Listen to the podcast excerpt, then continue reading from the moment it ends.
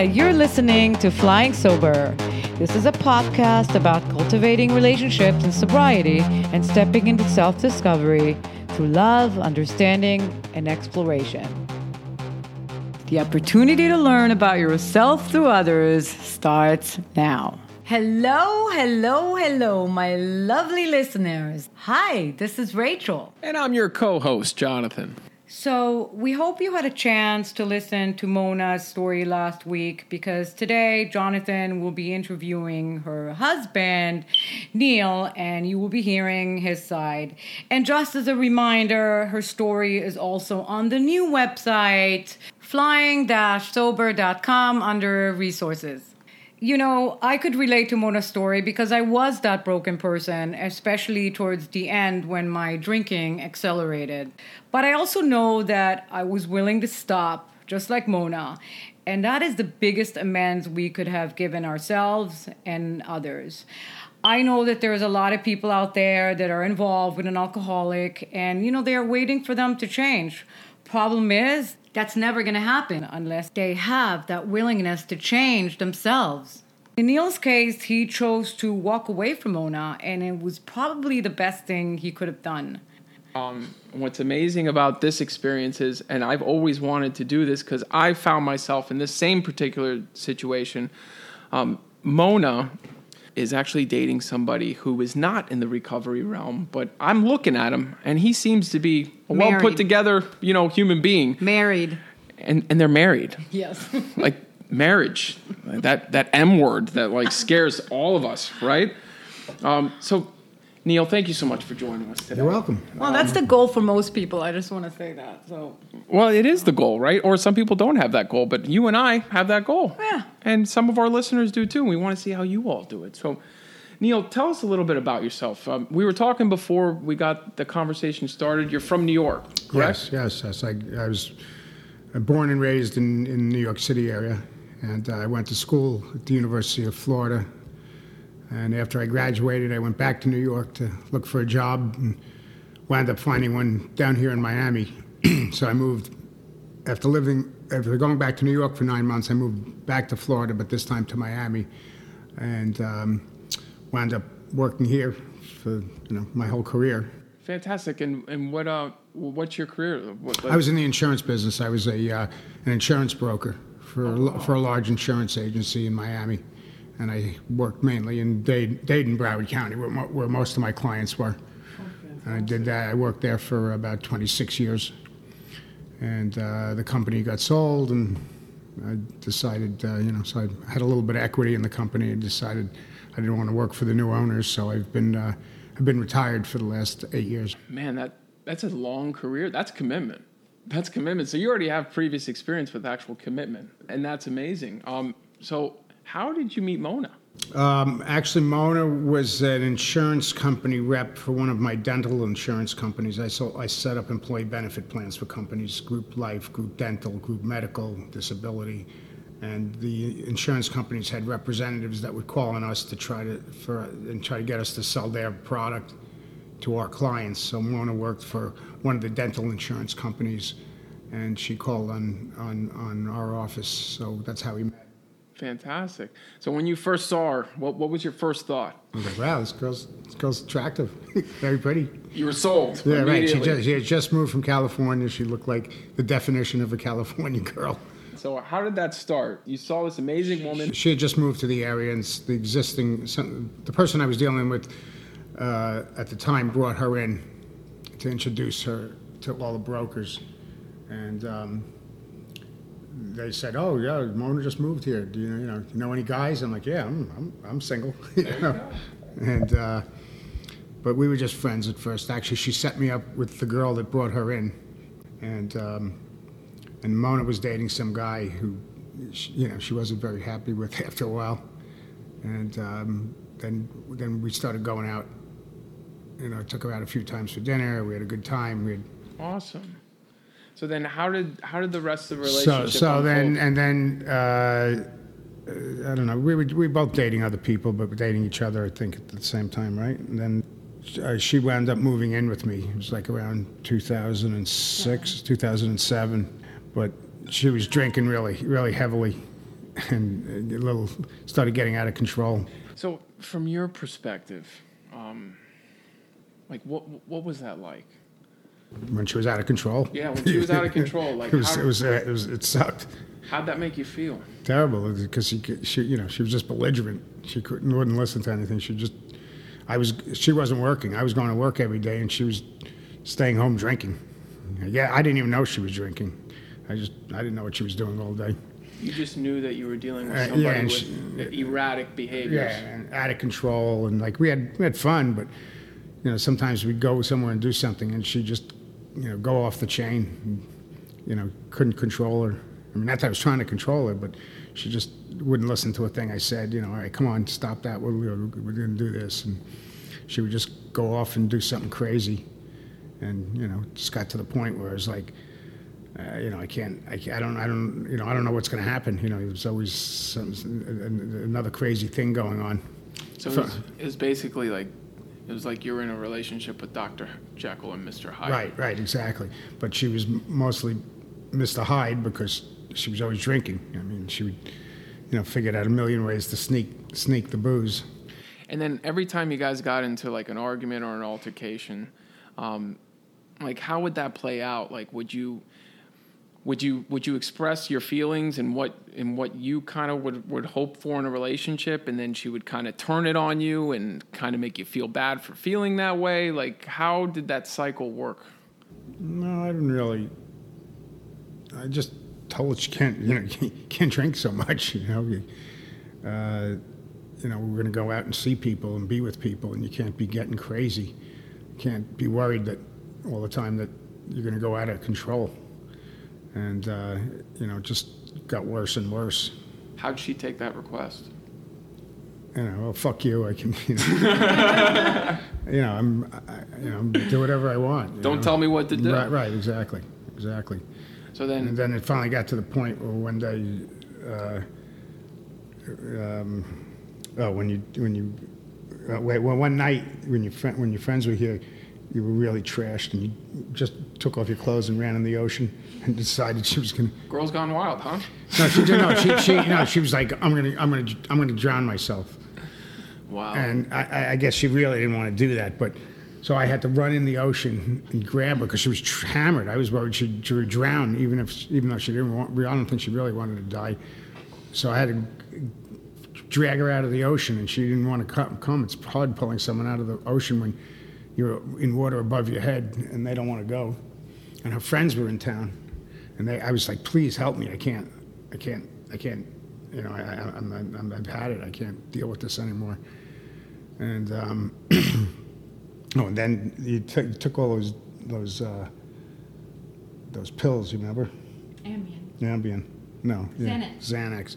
I was at work, she, and she took a bunch of Ambien, and was guzzling the tequila, and and uh, called the emergency, and the 911 came, and they took her to the hospital and pumped her stomach.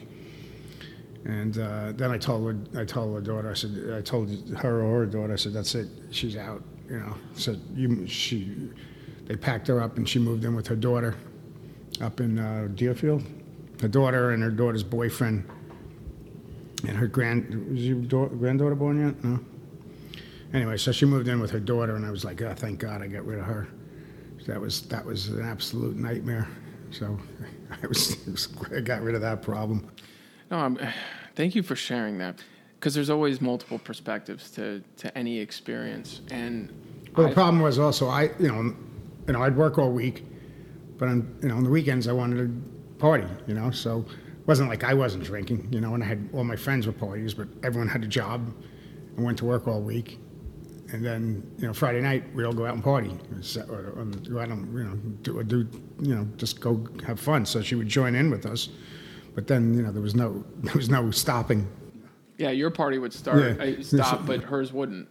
You know, it's it's, it's interesting. I, I I go through this all the time, either working with others or reflecting on my own experience and my own behavior patterns. And I always try to think from the other person's perspective. I mean, Neil, that sounds like um, Dr. Seuss's worst nightmare. A lot of his writings were, you know, out there and obscure, but he made it fun. Except yours was a complete nightmare. Like it was kind of like this repetitive thing that just kept going and going until you finally just said like I, I can't do this anymore. Um, we know what it was like. So what's it like today? Oh, it's much better. I mean, she's very, you know, very calm and thought out, and she really, she's really works her program. Uh, you know, well, she's a sponsor for like I don't know four people. She has four sponsees, and she's always, you know, being asked to be a speaker and doing these workshops on the 12 steps. So she really works it hard, and that, you know, that really helps her stay committed. Absolutely. Do, now, do you see not only just the fact that she doesn't drink anymore, do you see what the program has done for her in transforming her into an actual human being that can be compassionate and empathetic and, and more in touch with your feelings and your viewpoint? Yeah, yeah, oh, yeah, definitely. The program gave her the tools that she needs to deal with life. I mean, not just drinking. You know, when when any other problems come up, I see a lot of times she uses her tools to deal with you know other problems. You know, not just drinking problems, and she tries to tell other people. You know, try to use that to help other people when they have a problem. You know, take a step back, take a breath, deep breath. Um, you know, it's you know I, I, try, I try to listen to that myself because I I get I, I can get mad quickly. Um, but it's good. It's good. Uh, it's good for me to see that because it slows me down a little. And actually, that's funny. That was actually going to be my next question. Like being with somebody with who has this spiritual toolbox and living this way of life and having that spiritual connection to something greater than themselves. How does that impact you on a daily basis? And and does it inspire you to look for other outlets of spirituality? Does it bring you connect more connected at home with what you had already previously believed? Like, how does how does that work for you? Um, well, it makes me think about it. I mean, I see she's very spiritual, and uh, makes me think about it and try to become more spiritual. Because we, uh, us in the program, and and what we have to do just for ourselves to actually stay somewhat sane and connected. Uh, it's taught for us that you know our primary purpose is to help other people, and we don't really sometimes we we get put into these situations to where it's not only just helping other alcoholics or addicts with their issues, but we get put into situations where we're influencing other people around us. And, and it's a beautiful thing to see two people from two different perspectives and ways of life coming together with one common goal, which is to grow as individuals, but also grow as a couple, which is it's phenomenal. Um, now, for those people like say neil our listeners there's say there's some listeners out there who you know are on the ropes of if they should date someone in recovery or they're dating somebody who hasn't made it to the path of recovery. What would you based on your experience what kind of message would you say about your own experience on what you've been able to go through with Mona and this whole process. Are there any encouraging words or insight you'd give on your experience?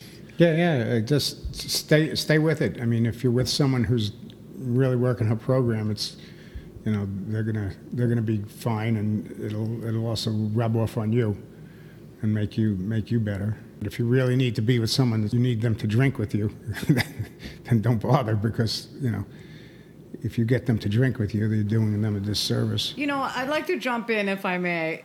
If you're looking for someone to drink with, you may have an issue. No? Well, I know people who say, I can't do that. I, I have to be with someone who can drink. I couldn't be with someone who didn't drink, and obviously I had a problem. Some people like, I want my wife to be able to drink with me, even if you're not an alcoholic. I get that.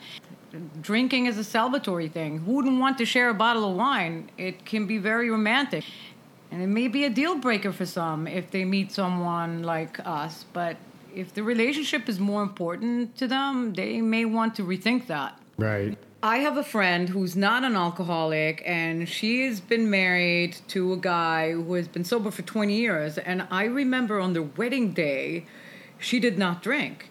And it was shocking to me because I was drinking at that time. And to this day, she does not drink around him. And I asked her once, and she said, I can go out and drink with my friends. It's not a priority to have to drink around him.